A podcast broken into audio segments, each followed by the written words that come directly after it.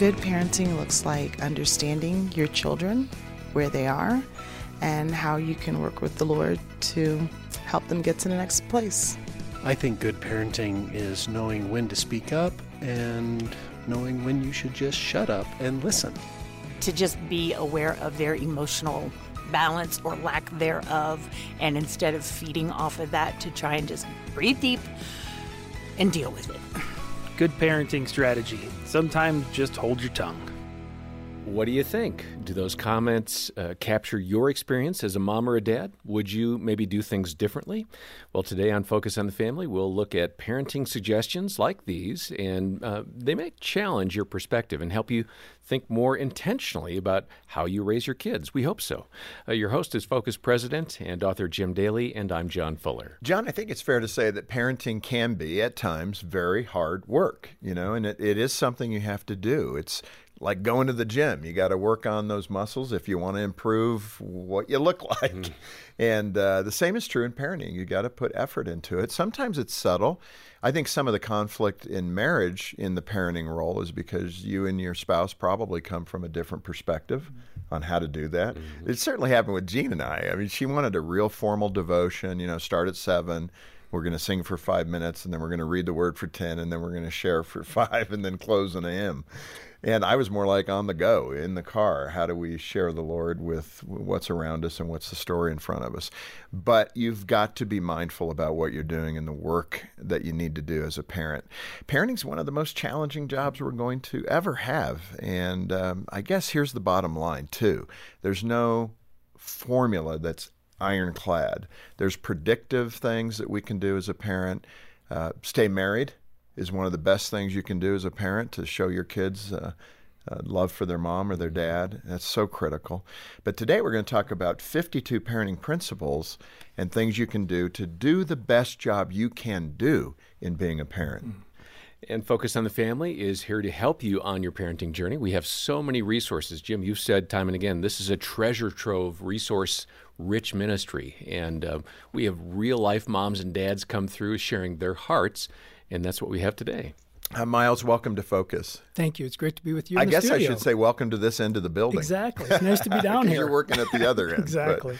It's so good to have you here, and it's a great thing you've written this book, mm. 52 Parenting Principles. Um, one thing that I've noticed, especially with Christian parents, we tend to think formulaically. Mm.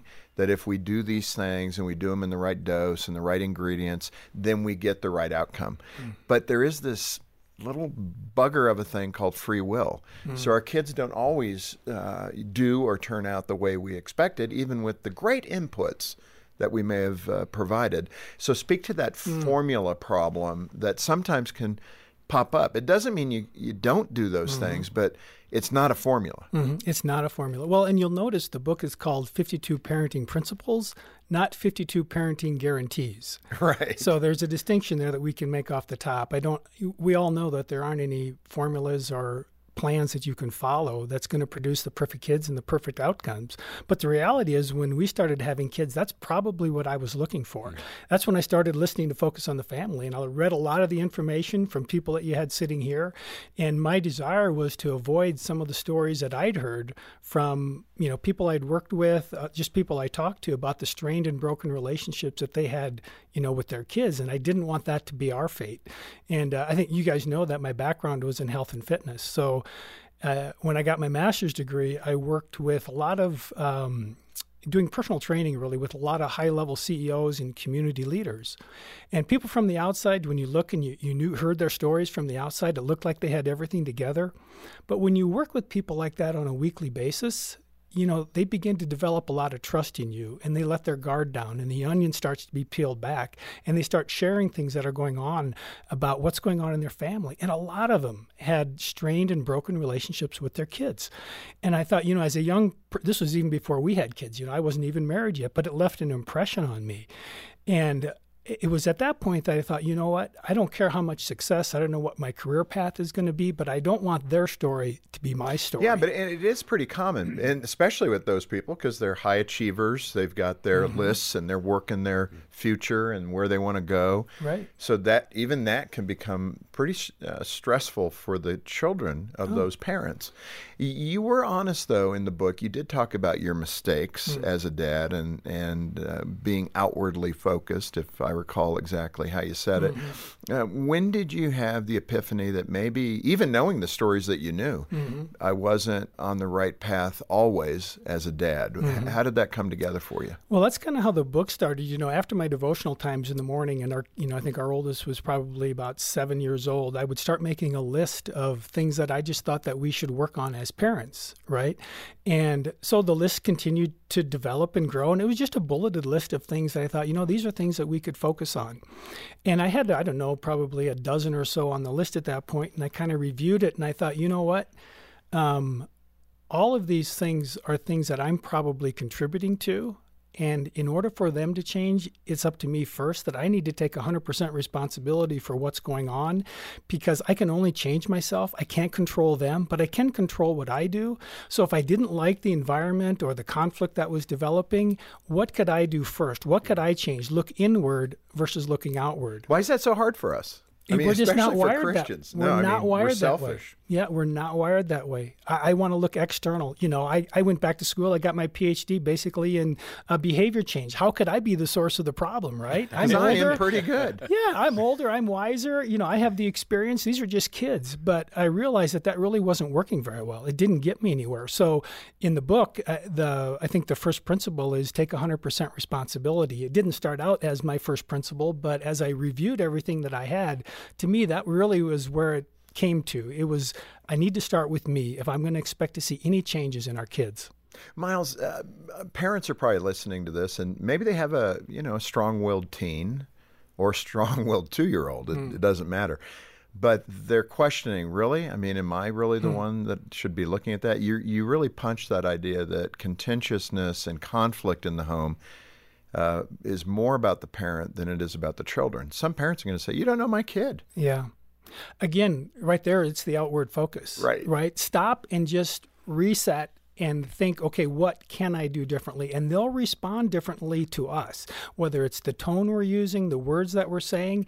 You know, we're defensive by nature as well. Right? If people attack us or if they accuse us of something, we're going to naturally try to defend ourselves. And kids aren't any different than we are in that respect. Yeah. I was going to say there, there's kind of that adage that if a child is acting out there's a reason that's occurring. How does a wise parent, okay, begin to peel that onion and say, okay, what's happening right. With my son or my daughter? Right. What's actually there? And how do you go about assessing that in a better way than just mm-hmm. emotionally? Right. Yeah, there's, I think, you know, especially with social media now, and you look at the different ages that kids are being exposed to that, there's a lot of external influences. Oh, the pressure them. about how you look. And, oh, everything, yeah. right? And so I think, and it kind of goes along with this, if I don't like the environment that I have in my home, then it's up to me to change that. And so what's the environment we want to create? In my mind, it should be one of security and peace so that when kids come into the home, they all that other stuff that they're facing, they feel like this is a place and it's a respite for them, mm. right?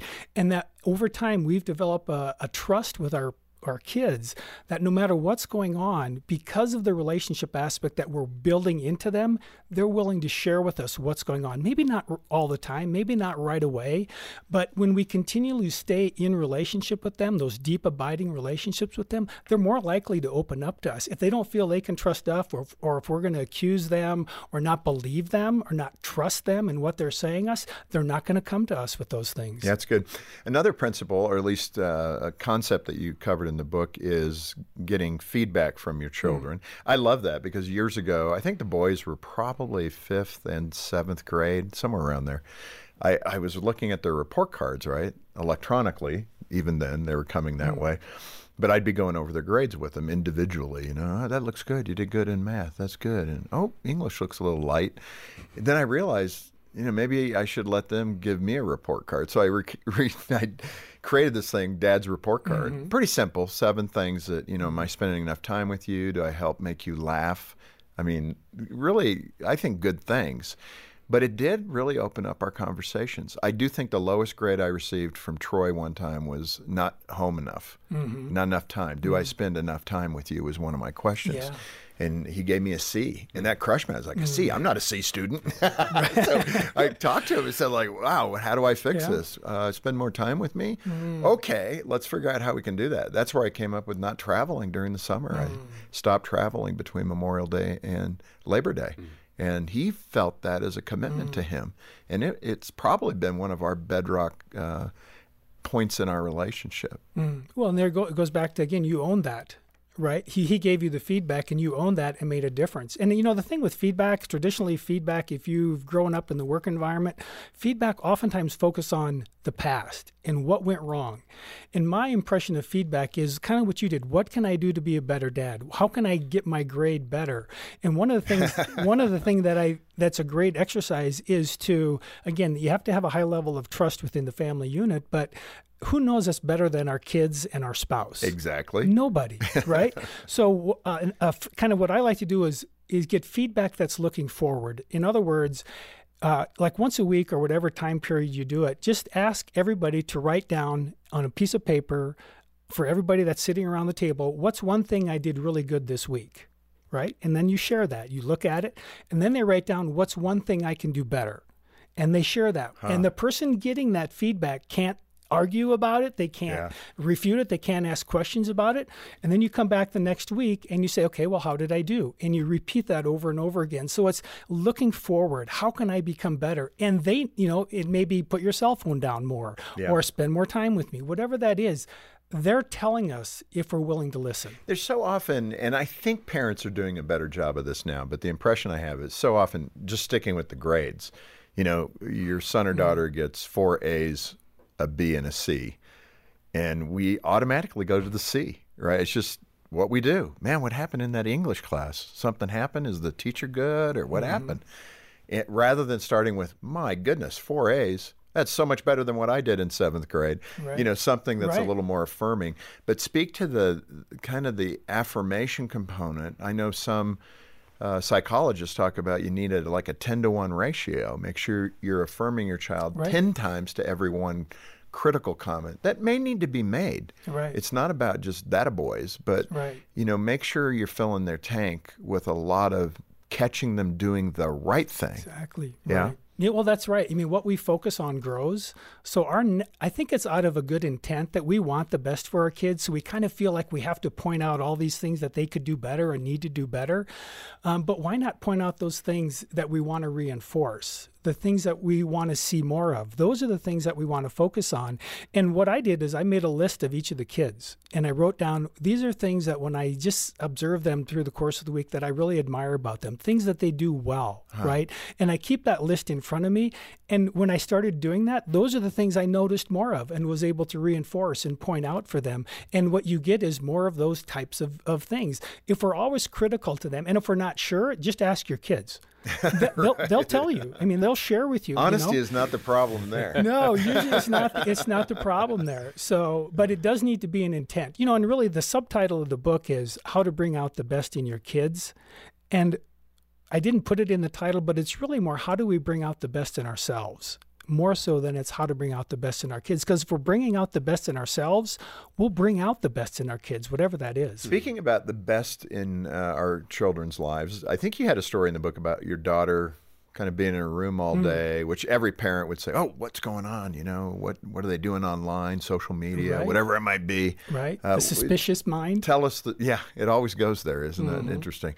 But what happened in that context? Yeah, so this was right after COVID, and the kids had gone back to school. But she noticed that there was one boy in their class that wasn't coming back, and uh, she had known him, wasn't a great friend of it, but knew who he was, and um, reached out and found out that he was his parents were quarantining him at home for three months. And so she just felt bad about it. And so what she did is she contacted all of her network of friends. And, you know, she wasn't driving it at the time. So she said, Hey, send me a Word word of encouragement for the boy. And since they couldn't come and give her all the notes and all that kind of stuff, they texted her or emailed her what they wanted to share with this boy. And so what she was doing up in her room, which I, I found out about, was she was actually got cards and was writing out everything that they'd either texted or, or emailed to her, handwriting all these cards. She had like 20 cards. Mm. And so then what I was able to do was to drive her over to this boy's house and leave him at his front door and, and drive away. And again, that's one of those things where, I mean, can you reinforce that behavior? Eh, is that always going to be the case when you go up into their room and, and find out what they're doing? It's not. But boy, those are the things that you can reinforce and just encourage them and just compliment them on. You know, that's the kind of character that I want to see. Miles, another concept you had in the book was this idea of asking permission of your children to talk with them about whatever. Mm. That seems a little backward to some parents. Like, really? They're my kid. Yeah. Mm. Exactly. That was I don't my report thought. to them. that was my thought. But I also didn't like conflict. So I thought, okay, well, what can I do differently? Because, you know, no matter what the kids are doing, whatever they're doing at that time, it's important to them. It may not it may not seem important to me, but it doesn't matter if they're playing a video game, if they're reading a book, if they're watching television, if they're doing homework, whatever and just like us, whatever we're doing in that moment is important to them. And so approach that I started using was just, hey, can I get your attention, right? And so what I see a lot of parents do is they'll make a comment to their kid and then keep walking. So I thought, well, that's not very effective. So I'll say, um, you know, hey, can I have your attention? And then I'll just stand there and not move. And it's amazing how they respond to that. They're not used to that. Uh, oh, you really want my attention, right? And it's just that how would we want to be treated if we're in the middle of something and the kids ask us for something? Do I want to be interrupted? And you know, if you take homework for example, there's research to show that if you're involved, you know, in, in focused activity, it'll take you if you get interrupted, it'll take you 20 minutes to get back to that same level of focus. So it's really just a deference thing, and it's a, I think it's a sign of respect, and it's really how we would want to be treated. And it seems formulaic. It may even seem demeaning to some parents. But, you know, if you just get in the habit of doing that, it works really well. Well, and what you're communicating is respect. Exactly. And, you know, that's how they learn to give it by receiving it, exactly. in my opinion. I think we're modeling that. Yeah, exactly right. right. Um, another great thing that you had in the book, which actually came to me through a, a, someone who used to work here at Focus, Clark Miller. Mm-hmm. I thought it was one of the best pieces of advice he would give and talk about, which was try to say yes more mm-hmm. than you say no. Mm-hmm. And that really caught me, especially when my boys were younger, you know, when they would come to me and say, Daddy, can we do such and such? It's so easy, especially busy dads, mm. and uh, saying, well, you know what, right now isn't the best time, mm. but let me do it later. Right. And it was just a good wake up call to try to say yes mm-hmm. more often than you say no. Right. Speak to that. Well, I just had the thought at one point, you know, it's easier, like you said, it's easier to say no because you don't have to put any thought into it. Right. right. And it can be a distraction. Let's go have a snowball Very fight. So. Let's go build a fort. Exactly. I mean, it's like, okay, wow. Right. Right. But, you know, we, again, we want to set a precedent so that when there's something really important, they still want to come to us. Mm-hmm. And I just thought, you know what? Does saying no make me a better parent? Hmm. I thought, well, not necessarily, right? And so I'm much better when they ask me something just to take time to pause and reflect what is it they're really asking. And it's a great opportunity to get into dialogue. You know, they're asking a lot of things like where are my shoes and where's my books and all those kinds of things. But they're also going to ask you more significant things like, hey, I, am planning to go out to the movie with my friends. Right. Can, can I do that? Yeah. Well, what's the movie about? Now, my initial response is no, I, I, want you to stay home. I don't want you to go out again tonight. You've been out three nights in a row. No right? But sounds like a familiar tape. Thanks a lot. The answer may still be no, but if we give them the again the respect of just listening to them, having a little dialogue, letting them know that we considered our response before giving our response. Now, even if the answer is no, they're going to feel better about it because they'll know that hey, at least we thought about it. We asked questions about it. Yeah. And then if we do say no, you know, you want to stick to your guns. That, and the only way you can do that is if you really thought through and understood what they're asking so that you can make a firm, definitive answer. Because otherwise, you know, you're going to get the kids that they're just going to keep repeating and keep repeating and keep asking. And those are the kids that often just wear you down. And they know if they keep asking enough, yeah, eventually mom or dad will say yes Right. And they'll also know, like, if one parent is the yes parent and one parent is the no to. parent, they'll know who to go to. And then, boy, does that get messy in Ooh, your marriage. that's not a you said yes to them again? Right. So, I mean, those are good things. In fact, you had that story at the water park, which I thought was good. This is more in the activity area, and not really something I want to do as a teenager. Hmm. Right. But, the, you know, just saying yes to that. What happened? Yeah.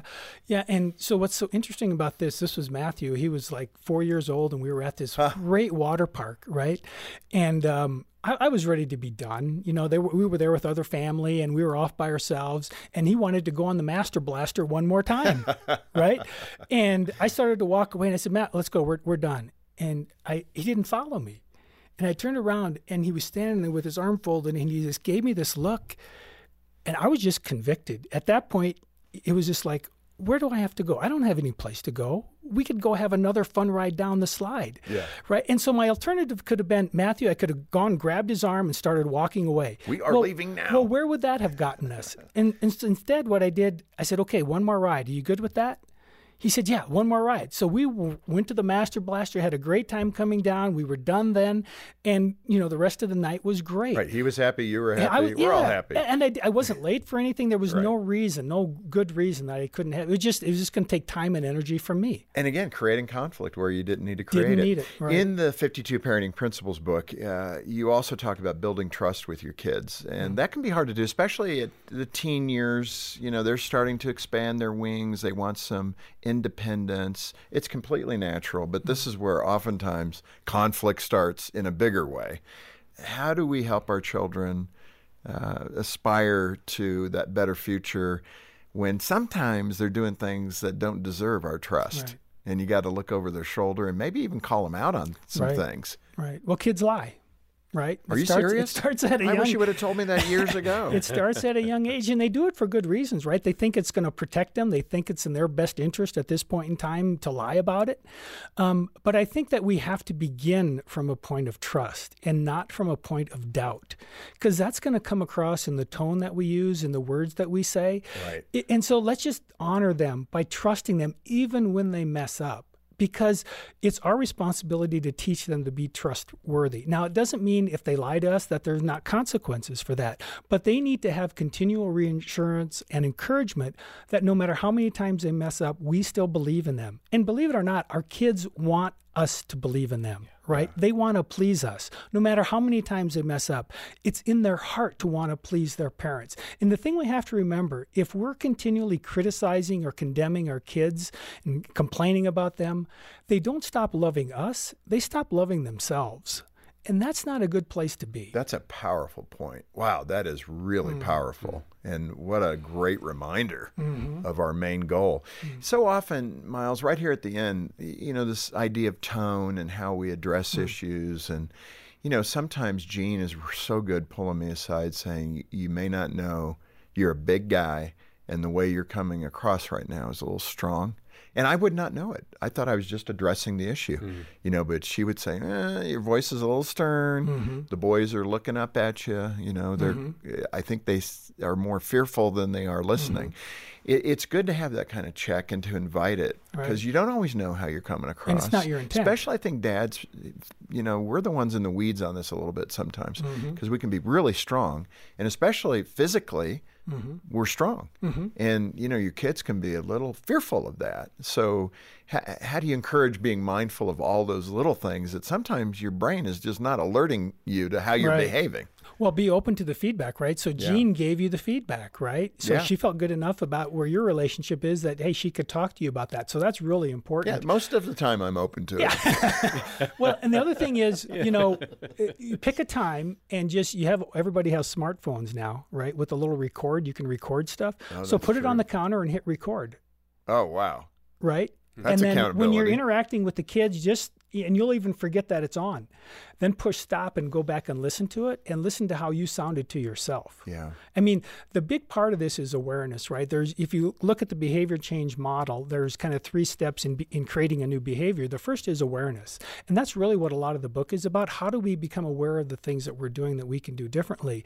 So after you're aware of something, then you're in the position to go into, okay, how can I change that? And then the third step is to create a supportive environment. Create an environment that supports the behaviors we want. And sometimes it's other people that can help us stay in that Yeah. zone. And I think, you know, what I've learned and seen now that my boys are in their 20s is the critical component of loving Mm. your children. I mean, and sometimes we may think we're loving them when in fact we're just critiquing them. And we see that as love, or we're correcting them, or we're looking at the C and not the four A's, Mm. or whatever. Maybe it's four C's and one A. Whatever the circumstances, sometimes we lose track of the power of love, which is what God is telling us, right? Mm. Right. And I'm often convicted, Miles, in that idea that God has forgiven us much. Hmm. And sometimes as parents, we don't use that in our relationship Hmm. with our children because we set the bar at perfection. And when they fall short of it, we're on them. Right. And I'm so grateful that our Father in heaven doesn't treat us that way and me that way, right? Right. When you fall short, is he right there at your throat? Right. No. You know, he wants you to be aware of it, repent of it, and then get back into mm-hmm. relationship with him. And it, it is the simple truth of parenting. It's the same concept Right. to show grace and love mm. to your children. Without- yeah. So you've done a great job. 52 parenting principles. What a, a really tangible resource for us as parents. I wish you would have written it, you know, 15, 20 years ago. What happened? I know, right? But this would be one I would have uh, certainly read through and talked through and read with Jean. And uh, man, we want to get this into your hands. What parent doesn't want to do the best job that they can do raising kids that are healthy, not perfect, but healthy? And we want to help you do that. If you can make a gift of any amount, uh, hopefully monthly, but even a one time gift, we'll send you a copy of Miles's book as our way of saying thank you for participating in the ministry. And you get a great resource, either for yourself or to pass along to a friend or someone at church. So get in touch with us. Let us help you or someone you love do the best job they can do parenting. We're a phone call away. Our number is 800, the letter A in the word family, 800 232 6459, and you'll find all the details in the show notes. And I'd like to also point out our free parenting assessment. Uh, if you'll invest five to 10 minutes of your time, you'll walk away with a great understanding of uh, some of the strengths of your parenting approach and also um, some of the areas of growth. So uh, we'll link over to that free parenting assessment in the show notes as well. Miles, again, thanks for being with us. It was really good. Thank you. Appreciate it. And thank you for joining us as a listener. And uh, coming up tomorrow, Jolene Philo shares uh, encouragement for parents who have children with special needs. think about today and just say to yourself, can I make it through today? Can I get strength from God to make it through today? And the answer to that is probably going to be yes. And then do it that day. And maybe all you can do that day with the love languages is think, how could I use them tomorrow? And that's enough. On behalf of Jim Daly and the entire team, thanks for joining us today for Focus on the Family. I'm John Fuller, inviting you back as we once again help you and your family thrive in Christ.